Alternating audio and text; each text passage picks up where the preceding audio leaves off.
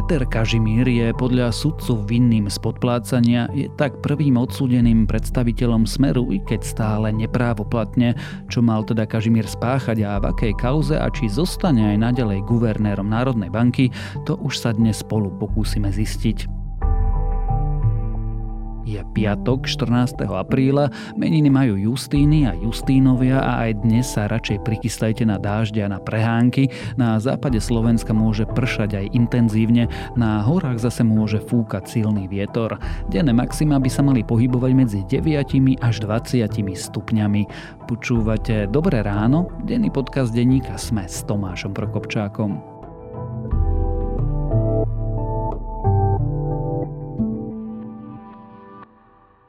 Každé ráno treba začať dobrou správou. A my jednu pre vás máme. Nízke úroky hypoték sú späť. Čerešne ako prvý developerský projekt na Slovensku garantujú výšku hypotekárnej splátky na úrovni sadzby 1,49% až do roku 2028. Garantovaná hypotéka 1,49. Najvýhodnejšia cesta k bývaniu v nových čerešniach. Viac na čerešne.sk.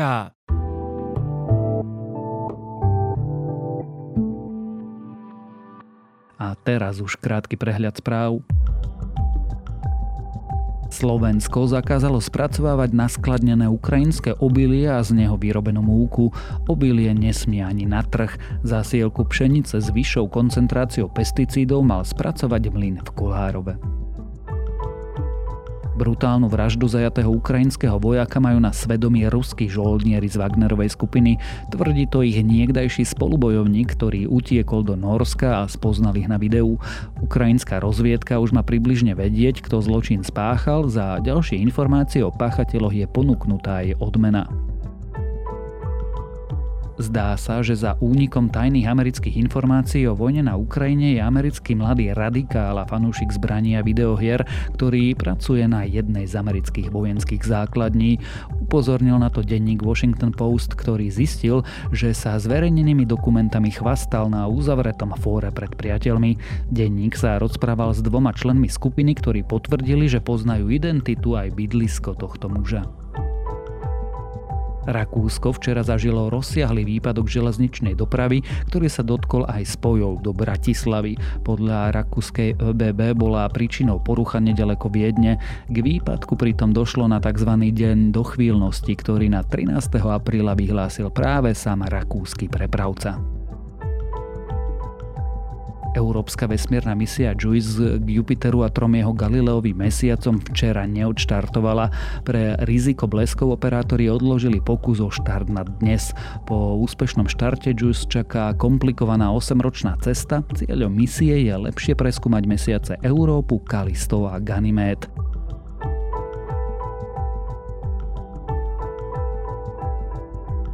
A ak vás tieto správy zaujali, viac podobných nájdete na webe Denníka Sme alebo v aplikácii Denníka Sme. Denník sme zistil, že Peter Kažimír je prvým z bývalých vysokých funkcionárov Smeru, ktorého sudca uznal vinným. Dôvodom je podplácanie. Začiatkom apríla totiž vydal sudca špecializovaného súdu trestný rozkaz, ktorý ma prikazuje Kažimírovi zaplatiť peňažný trest, inak pôjde na dva roky do väzenia. O akú kauzu ide, koho mal Kažimír podplácať a prečo rozhodnutie ešte nie je právoplatné, to sa už dnes budem pýtať reportéra denníka Sme Petra Kováča. Guvernér Národnej banky Slovenska Peter Kažimír je vinný z podplácania. Informoval o tom denník ZME s tým, že sudca špecializovaného trestného súdu Milan Cisarik vydal začiatkom apríla v jeho kauze trestný rozkaz. Ex-minister financií mal podľa vyšetrovania priniesť sprostredkovaný úplatok 50 tisíc eur podriadenému Imrecemu. Kažimír má zaplatiť 100 tisíc eur, inak by mu hrozili dva roky za mrežami. Rozhodnutie zatiaľ nie je právoplatné. Prokurátor podal odpor. Peťo, pripomeňme si, čo sa stalo začiatkom apríla, konkrétne teda 3. apríla. To, čo sa stalo, sme sa dozvedeli až v týchto dňoch. Späť už vieme povedať spätne, že e, súdca špecializovaného trestného súdu Milan Cisarik, ktorému pristala na stole obžaloba v kauze Petra Kažimíra, vydal trestný rozkaz v tomto prípade, čo znamená, že on ako keby sa pozrel na celý ten spis, aké sú tam dôkazy a vyhodnotil to v úvodzovkách, že môže rozhodnúť od stola bez toho, aby prebehlo hlavné pojednávanie. Je to taký štandardný proces, ktorý slúži na to, že ak teda súdca vidí nejaký prípad jednoznačne, nemá pochybnosti o vine a nevine, tak rozhodne takýmto spôsobom s tým, že potom už iba plinie lehota na to, aby sa obidve strany vyjadrili. Ak nemajú námietky, rozhodnutie sa správoplatní. Čiže to je mechanizmus, ktorým sa chce ten súd vyhnúť celému tomu zložitému súdnemu procesu, pretože súdca je si úplne istý, ako to je. Presne tak, je to v podstate taký ekonomický nástroj, ako urýchliť celé to rozhodovanie, jednak aby štát neplatil za zbytočné konanie, aby účastníci nečakali na ten verdikt, aby sa to proste nenaťahovalo. Ja som túto tému uviedol tým, že denník sme zistil, ale teda my to už máme potvrdené aj z toho súdu potvrdené zo strany súdu aj zo strany špeciálnej prokuratúry. Napokon kontaktovali sme aj Petra Kažimíra a jeho obhajcu. Prečo sme ale museli začať tým, že sme to zistili? Prečo teda špecializovaný súd o tom vlastne proaktívne neinformoval? Ono to možno na prvý pohľad alebo počutie znie tak zvláštne, ale keď si to zoberieme, stále je to nepravoplatné rozhodnutie, je to ako keby procesný krok do chvíle, kým sa to nespravoplatní od doručenia takéhoto rozhodnutia trestného rozkazu plyne 8-dňová lehota, 8 pracovných dní na to, aby sa obidve strany vyjadrili s tým, že až potom, ak by teda súhlasili, nepodali odpor, tak sa takéto rozhodnutie správoplatní. Vychádzame teda z toho, že ide o nejaký procesný krok, ktorý vlastne ešte nebolo nič správoplatnené a napokon súd ani nemusí nejako proaktívne roz- o svojich rozhodnutiach komunikovať. Čiže možno skôr predpokladať, že ak by sa to správoplatnilo, čo sa napokon nestalo, tak skôr by sme čakali, či už Peter Kažimír, že sa nejako mediálne vyjadri, alebo úrad špeciálnej prokuratúry, pre ktorý by to bol úspech zrejme. Ona vlastne ani jedna strana napokon nesúhlasí s tým rozhodnutím. Po doručení a preskúmaní trestného rozkazu prokurátor úradu špeciálnej prokuratúry podal v zákonom stanovenej lehote odpor. Podrobnejšie informácie v súčasnosti nebudeme poskytovať. Napriek trestnému rozkazu, ktorý mi nebol dosiaľ ani doručený, som nevinný. Nedopustil som sa žiadneho trestného činu a nepochybujem o tom, že sa obhájim pred sudcom na hlavnom pojednávaní alebo pred odvolacími súdmi na Slovensku alebo v Európe. Vyzerá to tak, e, úrad špeciálnej prokuratúry už podal odpor, jemu sa totiž e, ten vymeraný 100 tisícový trest zdá malý a dúfa, že Kažimíra napokon súd odsúdi na vyšší trest. Spomenieme, že mu tam hrozí trest až do 5 rokov. No a zároveň Peter Kažimír zatiaľ prostredníctvom svojho obhajcu ešte nepovedali, že či podajú odpor, ale na 90% môžeme povedať, že, že ten odpor podajú, pretože guvernér NBS od začiatku tvrdí, že je nevinný a čaká oslobodenie v tomto prípade. Tak sa k tomu prípadu vráťme a skúsme si pripomenúť, o akú kauzu vlastne ide. Špeciálna prokuratúra obvinila guvernéra Národnej banky Slovenska a exministra financií Petra Kažimíra z podplácania. Obvinenie má súvisieť s úplatkom pre vtedajšieho šéfa finančnej správy Františka Imreceho. Kažimier tvrdí, že je nevinný a podá stiažnosť. Je to prípad, ktorý sieha ešte do roku 2016, keď bol Peter Kažimír ministrom financií za stranu Smer, šéfom Daniarov, teda finančnej správy, bol František Imrece. No a napokon um, celé to konanie, z ktorého je teraz obžalovaný, spočívalo v tom, že Peter Kažimír ako minister financií prišiel za Imrecem, dal mu údajne v obálke 48 tisíc eur, stalo sa to priamo v kancelárii ministra, s tým, že má požiadavku, aby Imrece ako šéf danierov urýchlil odvolací daňové konanie v prípadoch, ktoré sa týkali firmy Logect, bolo ich tam myslím, že 6, jednak teda, aby urýchlil celé to konanie, ale aj aby bolo vybavené v prospech danej firmy. Podstate celú túto činnosť, ten úplatok popisuje priamy účastník, teda František Imrece. Peter Kažimír hovorí, že je to celé vymyslený príbeh a nič také sa neodohralo. A je vymyslený? O tom konečnom dôsledku rozhodne až súd. Vieme však povedať, že úrad špeciálnej prokuratúry si myslí, že tých usvedčujúcich dôkazov je viacero. Nehovoríme len o výpovedi Františka Imreceho, ale aj o ďalších podporných svedectvách, nielen svedectvách, ale aj listinných dôkazoch a tak ďalej. To ale teda, že či František Imrece je dôveryhodný, vieme napríklad odčítať od toho, ako vypoveda aj v iných konaniach. Napríklad stalo sa tak v kauze Mýtnik 3, ktorú mal zhodou okolností práve sudca Milan Cisarik na stole, ktorý teraz súdi aj prípad Petra Kažimíra. No a on už povedal, že teda v tom inom prípade považoval svedectvo Františka Imreceho za dôveryhodné a nemá dôvod pochybovať o jeho pravdivosti. Ja som pred chvíľou vysvetlil, že ako spolupracujúci obvinený hovorím pravdu, chcem hovoriť pravdu, čokoľvek iné by bolo pre mňa niečo, čo by mohlo mať katastrofálne následky. A ešte raz, stratégia obhajoby a stratégia obrany obvinených je, je vecových rozhodnutia rovnako ako bolo vecou môjho rozhodnutia proste rozhodnúť sa z morálnych dôvodov spolupracovať s OČTK, to je všetko, čo k tomu viem uvieť. Ty už si to naznačil, ale teda Imrece nie je jediný človek, ktorý ho usvedčuje, predsa a o tom kontexte vypovedajú ďalší svetkovia, alebo dokonca odsúdení ľudia. Presne tak, jednou z nich je napríklad aj bývalá šéfka Danierov, taktiež neskôršia, ktorá striedala Františka Imreceho Lenka Wittenbergerová, ktorá už minulý rok uzavrela dohodu o vine a teda je právoplatne odsúdená, taktiež toho času spolupracuje s políciou a ona hovorí, že naozaj, čo sa týka prípadov Loject, ktoré teda mala na starosti finančná správa, tak tam bol záujem, že sa vypitovali na to, v akom stave je, je toto konanie a teda ona vnímala nejakú intervenciu zo strany nadriadených. V tomto prípade bol Kažimier poslíčkom? On naozaj v tomto prípade, u neho nekončili tie peniaze, on pôsobil ako taký kuriér, ako keby, ktorý len posúval ten úplatok, zrejme od firmy Loject priamo šéfovi Danierov Imrecemu. A to si nevedel teda, ja nechcem byť cynický, ale dávať pozor a ne, nerobiť to? Keď si to zoberieme z tejto racionálnej stránky, v podstate tam neexistuje nejaká hromada dôkazov. Evidentne pritom boli dvaja ľudia. Jeden je Peter Kažimír, ktorý to popiera, a druhý je František Imrece. No ale ešte je tá firma, ktorá by mohla teda vypovedať o tom, či tie peniaze dala. Určite áno, ale predpokladáme, že sama sa neprizná, ale teda bola to najdiskretnejšia forma, ako môže vôbec niečo také prebehnúť. To ale nie je jediný problém Petra Kažimíra. Je pravda, že v aktuálnych kauzách, ktoré sú aj na súdoch, tak sa už objavili aj ďalšie podozrenia, ale teda aby sme zachovali tú prezumciu neviny nielen, že teda sa nepreukázali, ale zatiaľ tam nepadlo ani len nejaké obvinenie alebo nie začaté trestné stíhanie. Aby som bol konkrétny, tak hovorím napríklad aj o výpovediach Františka Imreceho v iných veciach, napríklad o tom, že Peter Kažimír údajne vedel, že Imrece mu dorovnáva plat oligarcha Jozef Brhel, dokonca za to údajne podľa slov Imreceho pochválil. Priznal sa, že podobnú dohodu má aj on so samotným Brhelom.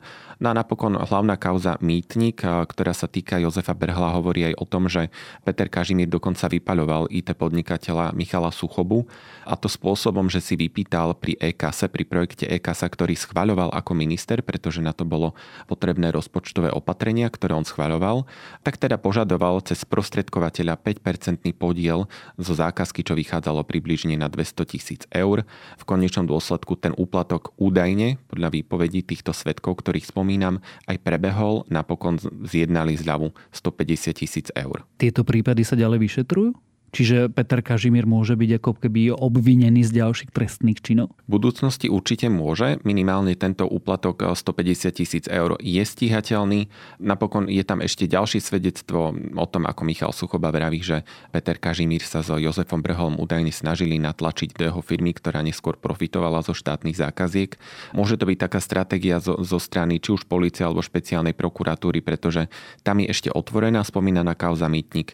Ak by tam padol odsudujúci budúci rozsudok, tak určite to bude slúžiť ako pevný základ možno pre stíhanie ľudí v ďalšom rade, medzi ktorým by mohol byť aj Peter Kažimír. Celú túto situáciu e, sebe vlastným spôsobom komentuje Robert Fico na slavnej nahrávke z polovníckej chaty. Tam hovorí čo? Kažimír čo? Ste nepočuli nič? Každé dosahniť celé. Neviem žiadny ďalší, neviem nič. No to je tak extrémne pomenovaný na niekoľkými priamými svetkami, že teraz na Rašiu podali nejaké veľké trestné oznámenie v súvislosti s kyberbezpečnosťou. Hej, ako to sa ale neviem, čo No, ruku. On tam hovorí také náznaky v podstate, pretože ako vieme, on politicky sa s Petrom Kažimírom už rozišiel ešte predtým, ako sa Peter Kažimír stal guvernérom NBSky. Tam vieme takú tú konšteláciu, že fungovala v úvodzovkách, volalo sa to V4. To bolo také neformálne zoskupenie ľudí okolo Petra Pellegriniho a práve k ním patril Peter Kažimír, bol to jeden z jeho blízkych spolupracovníkov. No a vlastne Fico teda len na, na chate tak spomína, že Kažo je celý dosratý a hovorí, že Kažo má u generálneho, dá mu ochranu ruku, asi. Neskôr sa to interpretovalo tak, že bola to narážka na to, že keď sa generálnemu prokurátorovi Marošovi Žilinkovi dostane žiadosť o postup cez paragraf 363, tak mu zrejme vyhovie. Dôvody teda si môžeme domýšľať alebo len hádať. No a napokon sme videli, že tak sa naozaj aj stalo a Petrovi Kažimírovi bolo vyhovené. V 363 bolo zrušené stíhanie. To ma zaujíma, pretože e, Pamätám si to tiež tak, že jemu síce vyhovené bolo, ale zároveň teraz sa rozprávame o tom, že síce nepravoplatne, ale je odsudený. To sa stalo ako? Tam nastal veľmi zvláštny posun, pretože naozaj e, pri prvom obvinení ho, zachránil Maro Žilinka, jeho, jeho generálna prokuratúra, aj keď teda 363 nerozhodoval priamo on, ale jeho námestník. Prvom rade je potrebné uviesť, že obvinenie e, inžiniera PK pre uvedený prečin bolo vznesené iba na základe výpovedí jediného spolupracujúceho obvineného, inžiniera FI. Ale potom, ako ju v júni minulého roku teda vyhoveli tejto žiadosti, stíhanie zrušili, tak na jeseň špeciálna prokuratúra prišla na novo, na novo podala celé obvinenie a tam nastala zvláštna situácia, že Peter Kažimír so svojím obhajcom najprv hovorili, že všetko vysvetlia, všetko sa zbavia všetkých podozrení a podali si stiažnosť, čo je taký štandardný proces, keď je vznesené obvinenie. Po pár týždňoch sme ale videli, že stiažnosť stiahli a rovno išli na 363, čo už je považované za mimoriadny opravný prostriedok. O tej ale už generálny prokurátor nestihol rozhodnúť, pretože špeciálna prokurátora predbehla a Maroša Žilinku a podala rovno obžalobu. Že som taký drzý, ale teda podcenili situáciu, alebo teda právnik zlíhal? Je to taká taktika, pretože na 363 je čas len pol roka, do ktorého teda môžu a nemusia stihnúť rozhodnúť. Vždy je to ale také môže a nemusí sa to podariť. V tomto prípade bolo evidentné, že je tam akýsi kalkul, že skôr nejako rátali s tým, že úspejú skôr cez 363 ako cez štandardnú stiažnosť, ktorú by riešilo vedenie špeciálnej prokuratúry. No a teda nestihli to, viac sa to ťažko komentuje. V tomto okamihu je to už ale na súdok, čiže Maro Žilinka, aj keby bol býval chcel pomôcť Petrovi Kažimírovi, už mu nepomôže. Už nemá ako zasahovať v tomto momente. Ja som vždy mal pocit, že Peter Kažimír, ak sa to vôbec o ľuďoch zo Smeru dá povedať, patril k tým slušnejším. Nebol teda? Aktuálne kauzy ukazujú, že určite mal toho narováši viac ako niektorí iní predstavitelia Smeru. Napokon už z toho, čo sme spomínali, tak je tu viacero vecí, pre ktoré síce ešte nie je obvinený, ale už zaznívajú ako dosť zásadné podozrenia, ktoré na neho vrhajú zlý tieň. Dnes teda vieme, že vyslovene ušiel pre tou zodpovednosťou na post guvernéra NBS, kde je naozaj, ako aj vidíme, pomerne ťažké niekomu vyvodzovať zodpovednosť. A či bol slušný alebo nie, tak to uvidíme asi až na záver, keď padnú rozhodnutia v týchto kauzach. Práve o tom sám hovoríš dnes je Peter Kažimier guvernérom Národnej banky Slovenska.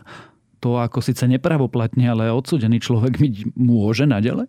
Teraz sa ukazuje presne tá zložitosť eh, tejto pozície, pretože on je vo vedení Národnej banky Slovenska, čo už ale nie je inštitúcia, ktorá funguje len dovnútra v krajine, ale aj navonok v Európskom spoločenstve. A naozaj to odvolávanie je tam pomerne zložité, je tam veľká ochrana pred tým, aby či už vládne autority alebo teda zákonodárna moc nezasahovala do tej nezávislosti guvernéra a preto je tam istá ochrana, ktorá v tomto momente vytvára situáciu, že Peter Kažimír je de facto neodvolateľný až do momentu, kým nebude právoplatne odsudený. Teda vidíme tu síce také náznaky, že súd zrejme vidí tú vinu a zrejme ho na konci dňa aj odsúdi, možno áno, možno nie, ale teda každopádne Peter Kažimír je momentálne neodvolateľný. To znamená, že to môže trvať roky ešte? Jeho funkčné obdobie končí v polovici roku 2025.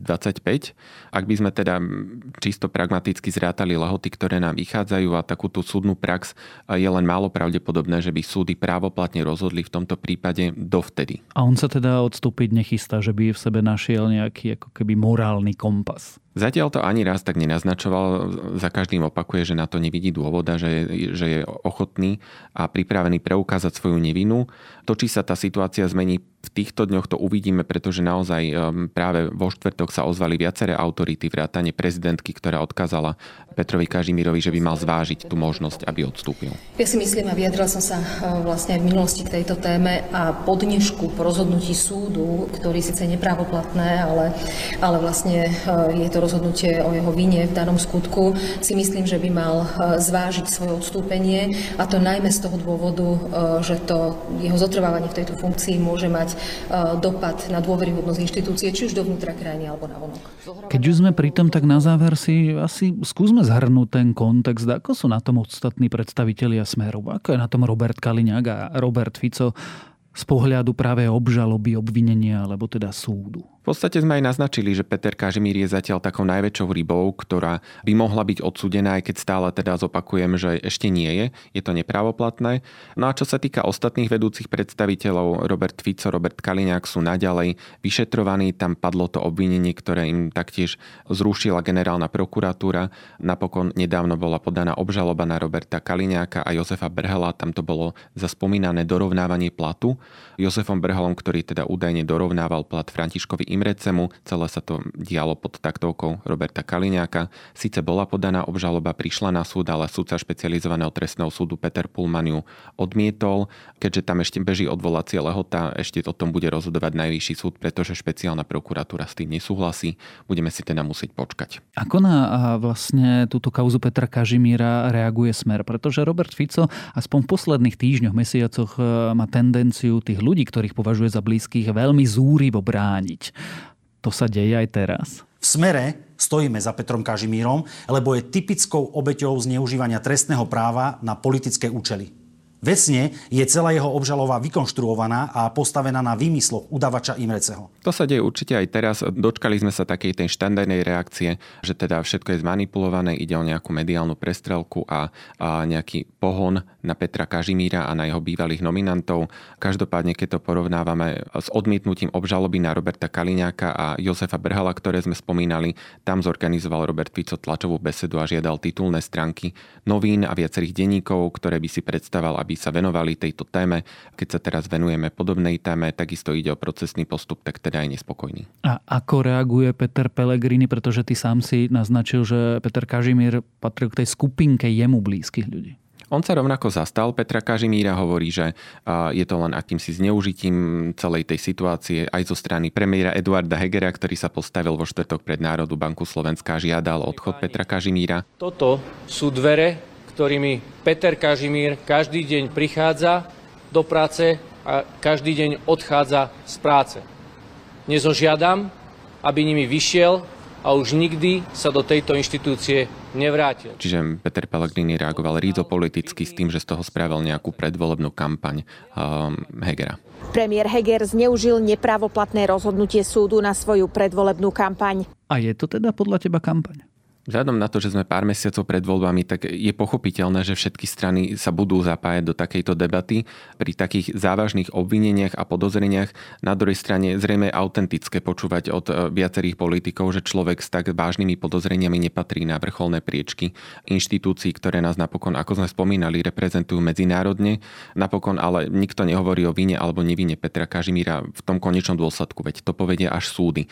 Skôr je teraz otázne možno naozaj to pôsobenie vo funkcii pri takýchto podozreniach. Tak uvidíme, či jednak bude fungovať aj naďalej ako guvernér Národnej banky a či sa potvrdí vlastne to, čo povedal súd, aj keď nepravoplatne ho zatiaľ odsúdil ako prvého z bývalých vysokých funkcionárov Smeru. O kauze Petra Kažimíra sme sa rozprávali s reportérom denníka Sme Petrom Kováčom.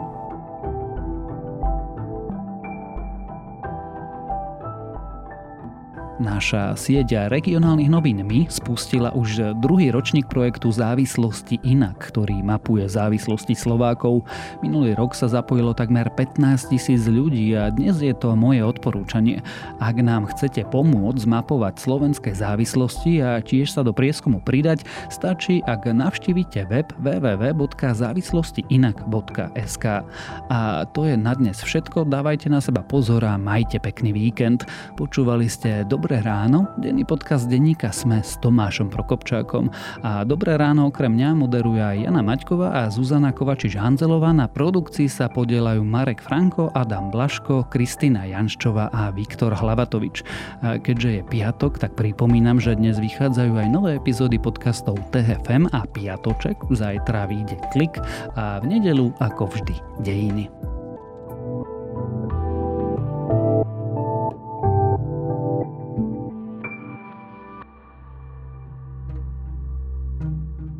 Som Michaela Žureková a asi pred desiatimi rokmi som sa prvýkrát rozprávala s transrodovou osobou. Dnes už ich napočítam desiatky, no nikdy som si nemyslela, že sa stanú takou kontroverznou verejnou témou. Kto sú, ako žijú a prečo sú spoločnosti takým trňom v oku. V podcastovej minisérii Transfer vám priblížim životy transrodových ľudí na Slovensku. Mnohí a mnohé z nich porozprávajú o svojom coming oute, tranzícii, o vzťahoch v rodinách a prístupe spoločnosti, ale aj o partnerských vzťahoch a sexualite. Spoločne vyvrátime aj najčastejšie dezinformácie o menšine, ktorá je do veľkej miery nepochopená. Poďte ju spolu so mnou v podcaste Transfer spoznať. Teším sa na vás každý pondelok vo všetkých podcastových aplikáciách.